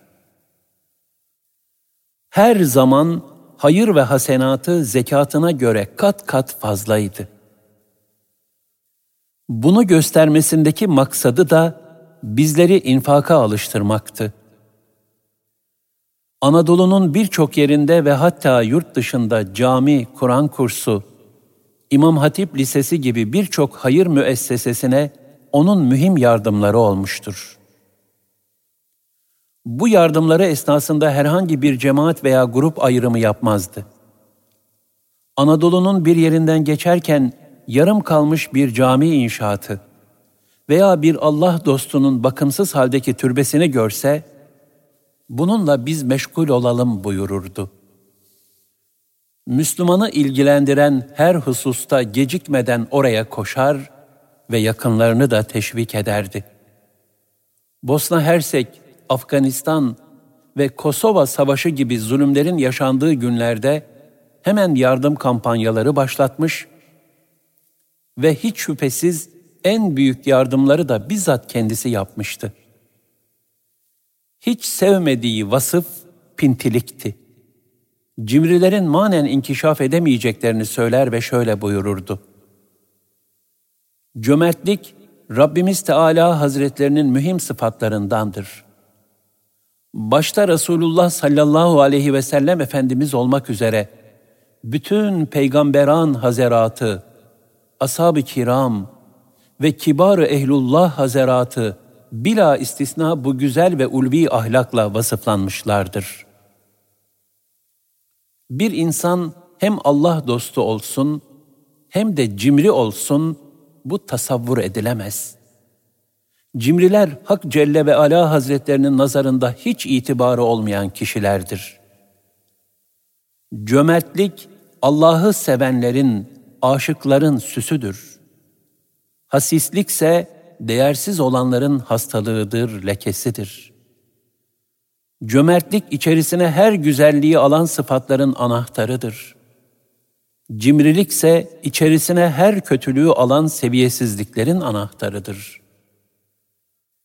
Muhterem üstadımız deryalar gibi infak etmesine rağmen bunu hiçbir zaman nefsine nispet etmez, verdirenin Cenabı Hak olduğu şuuruyla kendisini bir veznedar olarak telakki ederdi. İnfakta edep ve nezaketin en az infak kadar mühim olduğunu bizzat yaşayarak talim ederdi. Bir insanın yapabileceği en büyük zarafet, nezaket ve taltiflerle ikramda bulunurdu. Hediyesini en güzel şekilde paketler öyle verirdi. Yine bir kimseye zekat veya hayrattan bir miktar takdim edeceğinde, kullanılmamış düzgün ve güzel bir zarfa koyar, üzerine güzel bir yazıyla ikramımızı kabul ettiğiniz için teşekkür ederiz gibi bir nezaket cümlesi yazardı. Yani o sadakaları Allah alır. Et-Tevbe 104 ayeti mucibince verdiği şeyi muhtaçtan evvel Allah'ın aldığı idraki içindeydi. Çocukluğumuzdan beri yaşadığımız şu hassasiyet, kalbimde daima sehavetin bir ölçüsü olarak yer etmiştir. Zaman zaman pazar günleri evde güzel yemekler yapılırdı. Muhterem pederim bu yemeklerden hizmet edenlerin de yemesine çok dikkat eder, göz hakkına riayet ederdi. Zira o ayet-i kerimede buyurulan ticareten len tebur asla zarar etmeyecek bir kazanç sırrına talipti tertip, düzen ve intizamı. Musa Efendi rahmetullahi aleyh, tertip, düzen ve intizama çok ehemmiyet verirdi. Dağınıklığı hiç sevmezdi. Hayatında nizam ve intizam meleke haline geldiğinden, kendisinde telaş ve acelecilik hiç görülmez, daima teenni ve vakarla hareket ederdi. İlahi iradeye tam teslim olmanın verdiği gönül huzuru içindeydi. O adeta bir ölçü insanıydı. Yemesinde, içmesinde, kıyafetinde, ibadetinde, infakında, sohbetinde, sevgisinde, buğzunda hep bir ölçü hakimdi. Tasavvufu tarif ederken bazen tasavvuf vakti en değerli olan şeye sarf etmektir buyururdu. Bu bakımdan saati büyük bir nimet olarak görür ve şu nasihatte bulunurdu. Kainatta canlı cansız, kürelerden zerrelere kadar bütün mahlukatı tefekkür ettiğimizde, her şeyin muntazam bir şekilde yaşadığını ve seyrettiğini müşahede ederiz. Bu saltanat-ı ilahiye karşısında eşrefi mahlukat olan insanoğlu, dağınık, saatsiz, nizamsız olmayıp her işini vaktinde, saatinde icra etmelidir. İtidale riayeti İstikrarlı bir hayatın vazgeçilmez esası, ifrat ve tefrite düşmeden itidal üzere olmaktır. Musa Efendi rahmetullahi aleyh bu hususta şöyle buyururdu. İtidalli olanlar aynı zamanda sebatkar olurlar. Ufak bir şeyden dolayı bırakıp gitmezler. Seyr-ü sülükte de bu böyledir. İtidalli hareket edenler, muhakkak hayatlarının sonuna kadar vazifelerini ifa ederler. Bazıları çok heyecanlı olur fakat arkası gelmez. Bilerek yapılan az ibadet, gaflette yapılan çoktan hayırlıdır. Resul-i Ekrem sallallahu aleyhi ve sellem Efendimiz çoktan ziyade daima ölçülü ve itidalli hareketleri emrettikleri için ibadette de aynı düsturu talim buyurmuşlardır. Bazen çok ibadet yapana bu ibadet takatsizlik verir de ikrah haline düşebilir. Bu sefer azmi şevki azalır, azı da yapamaz hale gelir. Teenni ile yapılan her işte hayır beklenir. Acele yapılan işlerin de çoğu zaman sonu gelmez. Allah Teala rahmeti ilahiyesi mucibince kullarına ağır mükellefiyetler yüklememiştir. Yalnız kullarının acizliklerini idrak ederek adab üzere engin bir gönül kırıklığı içinde kendisine ibadet ve itaat etmelerini istemiştir. Nezaket ve zarafeti Yüce Rabbimiz Musa Efendi Hazretlerinin fıtratına bedi zevklere ve ulvi güzelliklere karşı müstesna bir alaka ve muhabbet meyli lütfetmişti. Onun bu güzel fıtratı, İslam medeniyetinin Osmanlı'da zirveleşen edep, görgü ve nezaket anlayışı ile buluşunca bir kat daha zarifleşmişti. Tasavvuf ikliminin getirdiği güzellikler de bunların tacı olmuştu. Musa Efendi rahmetullahi aleyh, Üstadı Sami Efendi Hazretlerini örnek göstererek şöyle buyururlardı. Üstad Hazretleri herkese karşı bila istisna nezaketle, mütebessim bir çehre ve tatlı bir lisanla konuşurlar, katiyen muhataplarını yalnız isimleriyle çağırmazlar, ismin ve soyadının sonuna bey, efendi, yahut da güzel bir lakap takarlardı. Maalesef zamanımızda nezaket zümrüdü anka haline geldi. Herkes birbirine karşı nezaketsizce konuşuyor ve muamele ediyor. Bunun ismine de samimiyet diyorlar. Kabalıkla samimiyetin ne alakası var? Halbuki samimiyetten nezaket doğar. Fıtraten hoş, nazik olanlar müstesna, ancak 60-70'ini aşmış İstanbul efendi ve hanımlarında bu nezaket kaidesine uyanlara rastlayabiliyoruz. Halbuki hatır şinaslık, nezaketli olmak, İslamiyet'in ana rükunlarından biridir. Rıza ve teslimiyeti Allah dostlarının nazarında Cenab-ı Hakk'ın takdirine rıza ve teslimiyet gösterip daima Hakk'a tevekkül etmek çok mühimdir. Musa Efendi rahmetullahi aleyh bu hususta şöyle buyurur. Kul her varlığın yegane sahibinin Cenabı Hak olduğunu tam idrak ederse, insanların ne mevkide olurlarsa olsunlar, birer aciz zavallılar zümresi olduğunu, ve ellerinde mahdut bir selahiyetten başka bir kuvvetleri olmadığını anlar. En yakınlarına hatta çoluk çocuğuna dahi bel bağlamaz. Malına ve makamına güvenmez. Her şeyin Hak Celle ve Ala'nın yardımıyla tecelli ettiğini bilir. Yaratanına karşı bilgisi, bağlılığı, sevgisi, teslimiyet ve tevekkülü artar yaratılmışlardan hiçbir şey beklemez hale gelir. Muhterem üstadımızın üzerinde en çok durduğu hususlardan biri de teslimiyetti. Allah ve Resulünün her emrine canu gönülden boyun eğer ve şöyle buyururlardı. Bu yolda huzura kavuşmak ancak teslimiyetle elde edilir. Kimi evladından, kimi malından, kimi de daha farklı hususlardan iptilalara düşer. Müminin dünyada tam rahatlığı olmaz. Cenab-ı Hak daima mahzun ve gönlü kırıkların yanındadır. Sadrı dar olanlarsa her şeyden huzursuz oldukları gibi etraflarına da darlık verirler. Böyle kişilerin nafile ibadetleri çok olsa bile maneviyattan fazla nasip alamazlar. Teslimiyet, gönüldeki kederi ve sıkıntıyı izale eder. Ruh, sevdiğiyle beraber olur. Kulun maneviyattaki derecesi teslimiyeti ölçüsündedir. Teslimiyet noksanlığından birçok verimsiz, üzücü haller tecelli eder. Her şeyde tereddüdü, vesvesesi artar.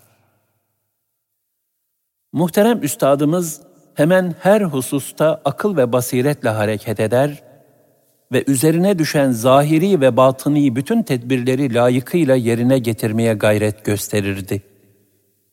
Ancak netice ortaya çıktıktan sonra da hali kabullenmeli ve hale rıza göstermeli buyurarak teslimiyet gösterirdi. Eserleri Mürşid-i Kamillerin en büyük eserleri şüphesiz ki yetiştirdikleri kamil insanlardır. Bununla birlikte daha geniş kitlelere ulaşmak ve daha fazla insanın hakikatlerle buluşmasına vesile olabilmek gayesiyle pek çok faydalı eser de kaleme almışlardır. Musa Efendi rahmetullahi aleyh, tasavvuf kültürünün daha ziyade fiili ve ameli yönünü aksettiren şu eserleri telif etmiştir. 1. İslam kahramanları Üç kitaptan oluşan bir eserdir.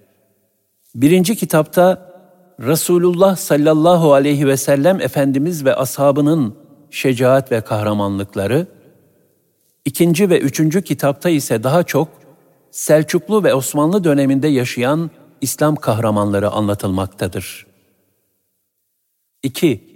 Altınoluk Sohbetleri Altı kitaptan oluşan bir eserdir.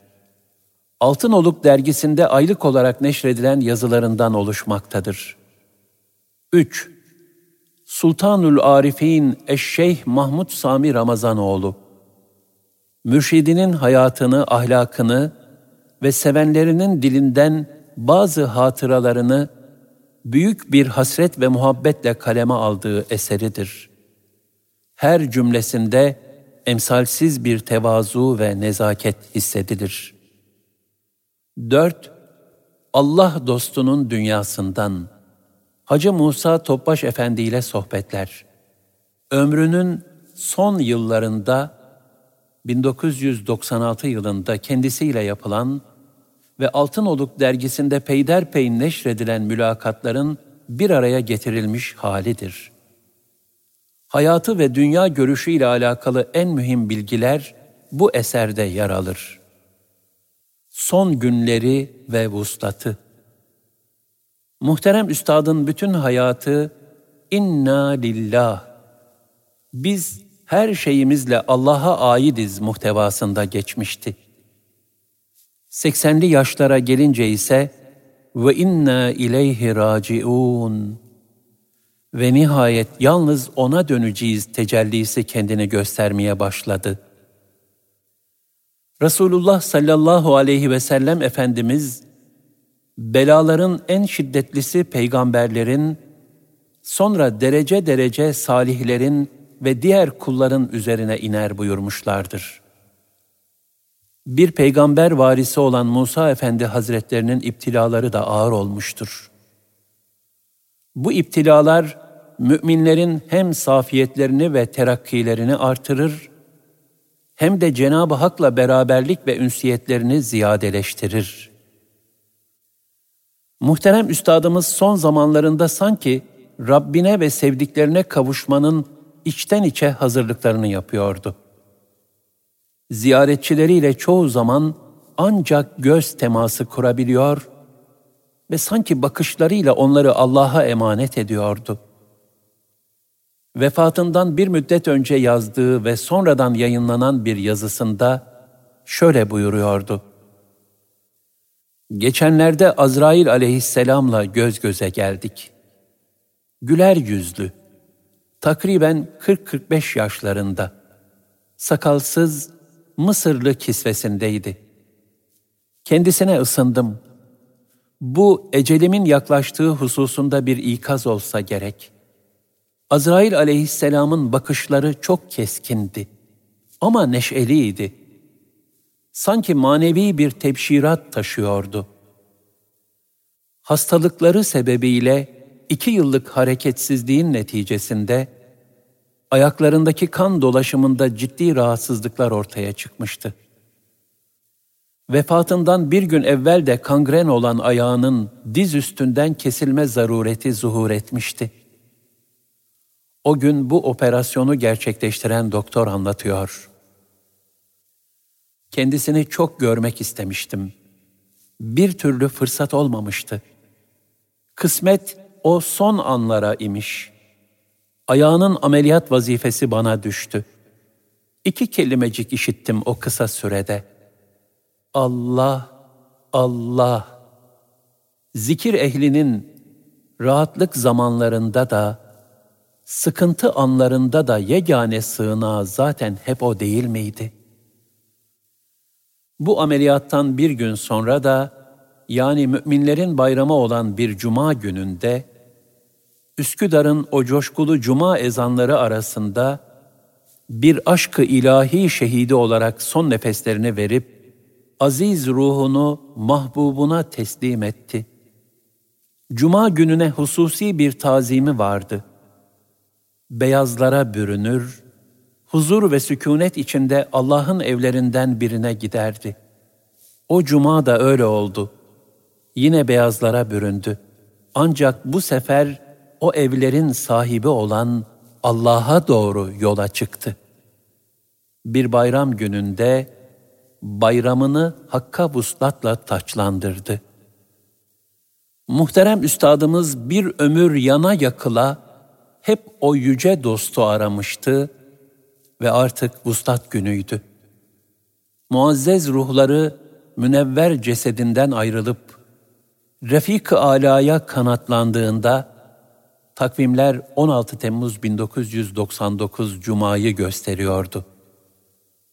Rabbimiz kendilerini en güzel ikramlarıyla mükafatlandırsın ve umduklarına nail eylesin. Amin. Ya Rabbi, bir asra yakın ömrünü senin yolunda tüketen, Kur'an ve sünnet istikametinden bir nefes ayrılmayıp, dini mübine hizmeti kendisine sertac edinen muhterem pederimizin, üstadımızın, rehnümamızın, gönül ikliminden bizlere de hisseler nasip eyle. Onun rızana medar olan kıymetli hizmetlerini devam ettirmeye bizleri muvaffak kıl. Fani firakımızı Firdevs-i alanda Habibin Muhammed Mustafa sallallahu aleyhi ve sellemin sohbet halkasında ebedi bir visal ile neticelendir. Amin. Hak yolunda birleştirdiği gönüller 17 Temmuz Cumartesi günü öğle namazını mütakip cenazesinin ardından mahşeri bir kalabalık halinde akıyordu. Yek vücut olmuş sayısız insan o anda dünyanın fani telaşlarından sıyrılmış, uhrevi hislerin derinliği içinde Allah'a gerçek bir kul vasfında yönelmenin feyz ve ruhaniyet iklimine ulaşmıştı. Eğik başlar, dökülen sıcak gözyaşları, kulluktan murad olan gerçek halin zahirdeki pek aşikar bir tezahürüydü. Adım atmakta güçlük çeken o dasitani kalabalığın üstünde ise gören gözler için bir rahmet bulutu halinde sayısız melek, kabre doğru süzülerek onu teşhi ediyordu. Ve nihayet kendisine emanet edilen 83 yıllık ömür defterini Hakk'ın rızasına mazhar olacak güzelliklerle doldurduktan sonra yüz akıyla Rabbimizin huzuruna çıkmak için Sahra-i Cedid kabristanının kapısına geldi. Hayatı boyunca tevazu ve mahviyeti şiar edinmiş bu hak dostu, ölümünde de mütevazı bir kabre girerek adeta hiçliğe büründü. Hüzün, gözyaşı, rahmet ve huzurun birlikte harmanlandığı bu manevi atmosfer içinde dualar ve niyazlarla ebedi istirahatgahında aile dostlarının arasına katıldı. Vasiyeti Musa Efendi rahmetullahi aleyh her yaptığı güzel işten sonra elhamdülillah diyerek o imkanı bahşeden Rabbine şükreder ve onu hiçbir zaman unutmazdı. Öyle ümid ediyoruz ki can emanetini yüz akıyla Hakk'a teslim ettiği için de gönülden bir elhamdülillah demiştir. Vefatından sonra açılmak üzere yakınlarına bir vasiyetname bırakmıştı. O vasiyetnamenin bir kısmı şöyledir. Ey kainatı yaratan, yerlerin, göklerin, kürelerin, zerrelerin, insanların, cinlerin, hülasa bütün mahlukatın sahibi, yüceler yücesi, ulular ulusu Allah'ım. Varislerim bu zarfı açtıkları anda senin huzuru ilahinde olmuş olacağım. Uzun ömür verdin. En değerli dostlarını fakir için rehber eyledin. Dünyevi uhrevi hiçbir şeyi esirgemedin. Bol bol ihsan eyledin. Buna rağmen gayrete gelip de layıkıyla kulluk edemedim. Koskoca ömür böylece geldi geçti.'' Hatalar, noksanlıklar birbirini takip etti. Gönlümün istediği gibi yeşeremedim. Yalnız senin yüceliğinle, rahmanlığınla, settarlığınla ve gaffarlığınla teselli buldum. Bu hakir, zayıf kulunun günahlarını, hatalarını bağışla. Çünkü o seni Resul-i edibini ve bütün seni sevenleri ve sevdiklerini sevmiştir. Bu da yine senin lütfu ihsanınla, kereminle, inayetinle zuhur etmiştir. Gerek varislerime, gerek onu takip eden ve edecek olan zürriyetime de inayet eyle. Hepsine kavi iman ver. Atalete uğrayanlardan eyleme ki, bir taraftan kulluklarına devam ederken, diğer taraftan senin kullarına hizmet etsinler ve her an seni tevhid edenlerden olsunlar. Her dünyaya gelen, vakti, saati, sayılı nefesleri tamamlandıktan sonra ebedi hayata intikal edecektir. Ne mutlu o kimseye ki hayatını hak yolunda ifna etmiş ve yüzünün akıyla ahirete göçmüştür. Fakir de bu hususu nasibim derecesinde bildiğim halde layıkıyla kulluk edemedim. Piri fani olduğum halde kendime çeki düzen veremedim. İslam büyüklerinin şuurlu, şerefli hayatlarını okudum. Nefsimde tatbik edemedim. Hatalarla dolu bir ömürden sonra Rabbimiz Teala Hazretlerinin mağfiretini, bağışlamasını umarım. Çünkü O Rahmandır, Gaffardır. Varislerimin İslami hukuka riayet ederek hayatlarını değerlendireceklerini umarım. Hikmetli sözleri Mümin güzel halinin değişip kötüye dönmesinin bilerek veya bilmeyerek işlediği bir günahın neticesi olduğunun idraki içinde bulunmalıdır. Mümin işlemiş olduğu küçük günahını daima büyük görmelidir. Allah dostları en ufak zellelerini dahi dağlar gibi cesim görürler.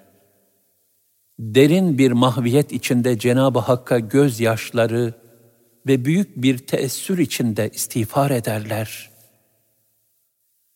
Akıllı kişi evvela çuvalın deliklerini yamar. Ondan sonra içini doldurur. Delik yahut çatlak olan kaba ne konursa konsun, içindekini muhafaza edemez. Akıllı insan, düşük ahlaklı, diyaneti zayıf insanlardan hem kendisini hem de yakınlarını korumalıdır. Mümkün mertebe onlarla mesafeli kalmalıdır. Çünkü kişi kiminle ülfet ederse, onun hali ve ahlakı kolaylıkla kendisine inikas eder. Kulu marifetullah'a ulaştıracak özler yani tohumlar, vücut toprağında hazır beklemektedir.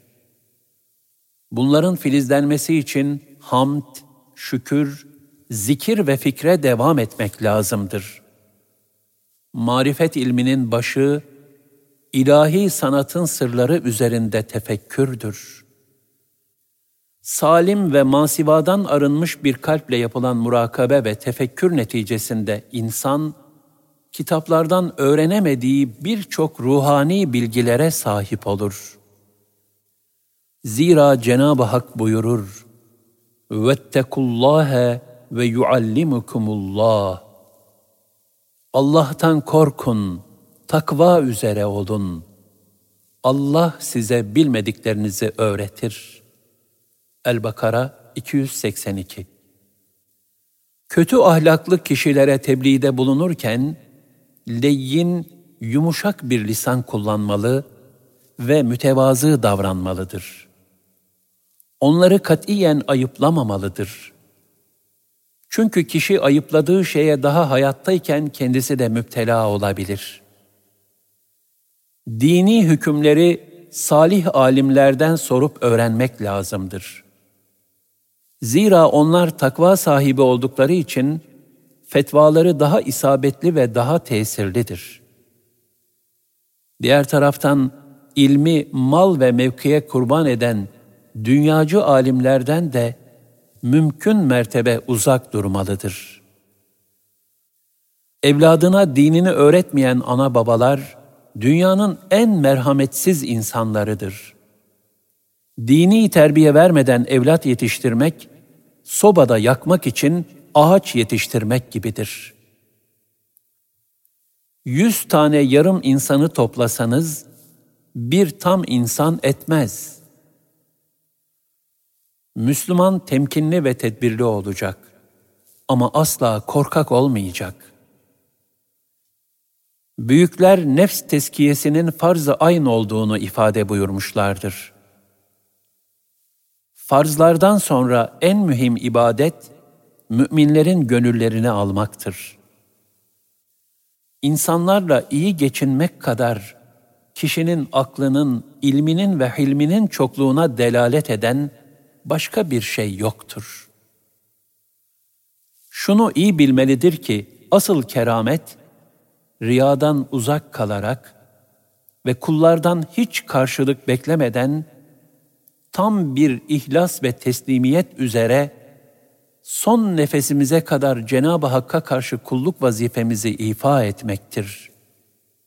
Yani esas keramet istikamettir.'' Salik bir taraftan büyük bir itina ile evradını yapmalı, bir taraftan da lazım hatta elzem olan kendi nefsindeki ayıp ve kusurları arama vazifesini ifa eylemelidir. Mürşitler, saliklerin merhamet, sehavet, güzel ahlak sahibi ve mütevazı olanlarını severler ve onlarla ferahlanırlar.'' Sözünde durmamak münafıklık alametlerindendir. Resul-i Ekrem sallallahu aleyhi ve sellem borcu Müslümanlara mekruh kılmıştır. Zira hür ve sağlam insanın nazarında borç daima ağır bir yük, acı bir minnettir. İslam'ın emrettiği ibadetler hep kulların menfaat ve maslahatları içindir. Yoksa Allah Teala'nın bunlara hiç ihtiyacı yoktur. Hak Teala müstani olduğu halde kullarını emir ve nehiylerle yüceltmiş ve onlara yükselme yollarını açmıştır. Biz acizlere düşen de bu büyük nimetin şükrünü tam olarak ifa eylemektir. Hak dostları herkesin ağırlığını yüklenmeyi kendilerine düstur edinmişlerdir. Gayretimiz hizmet etmektir ama nefer olarak. Ben işin büyüğünü yapıyorum diye küçüğünü ihmal etmek olmaz. Zira küçükler birikince büyük olur. Temmet biiznillah. Ve salatu ve selamu ala Resulina Muhammedin ve alihi ve sahbihi ecmain.